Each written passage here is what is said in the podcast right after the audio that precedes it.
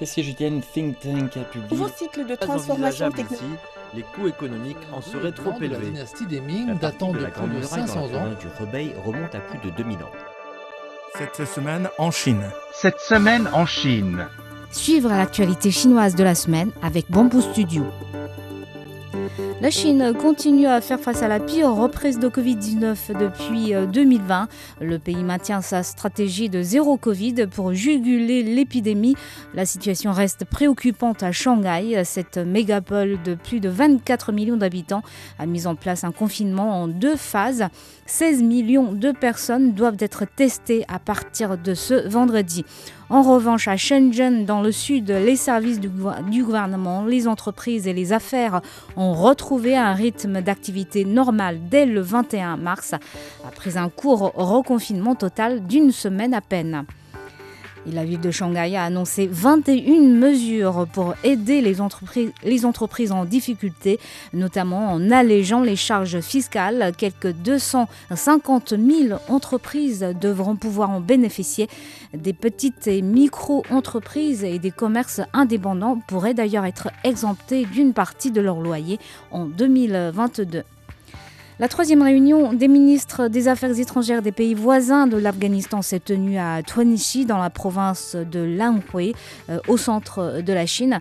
Des officiels afghans ont discuté avec les chefs de diplomatie de sept pays voisins, dont l'Iran, le Pakistan et la Russie.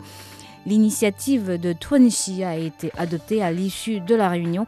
Les sept pays ont décidé d'apporter un soutien euh, substantiel à Kaboul dans des domaines tels l'aide humanitaire, la connectivité, l'économie et le commerce, l'agriculture et l'énergie. 14 mois après la mise en service de son premier réacteur nucléaire Roilong 1, la Chine a annoncé que son deuxième réacteur du même type est prêt pour l'exploitation au commercial.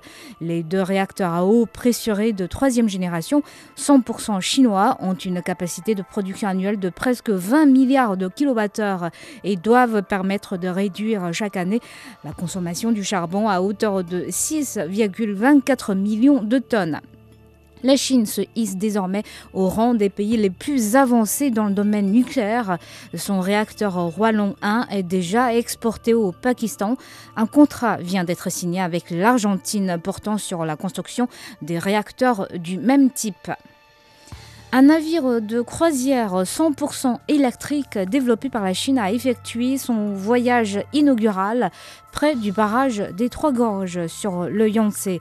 Avec une autonomie de 100 km et capable d'accueillir 1300 passagers à son bord, le bateau tourne à l'énergie hydraulique et permet d'économiser euh, 530 tonnes de carburant sur un an et de réduire pour 1660 euh, d'émissions de gaz polluants.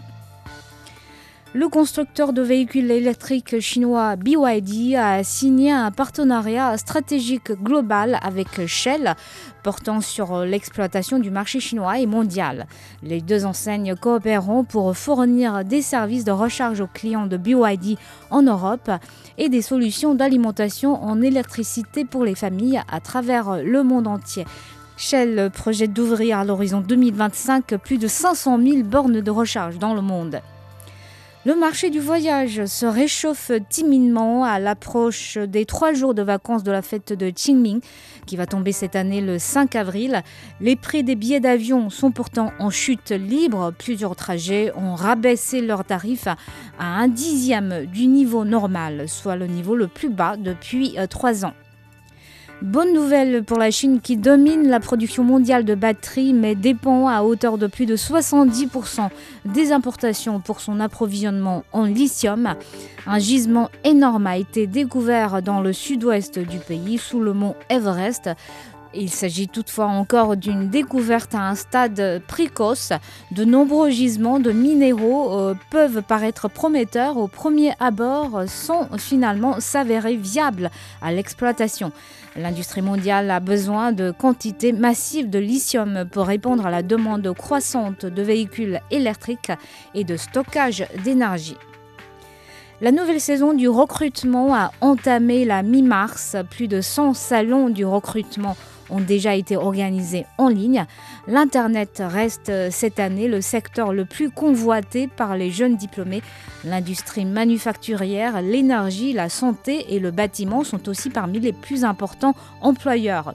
Le gouvernement chinois s'est fixé l'objectif de créer pas moins de 11 millions d'emplois cette année et de maintenir le taux de chômage en dessous de 5,5%. Et merci d'avoir écouté Bamboo Studio.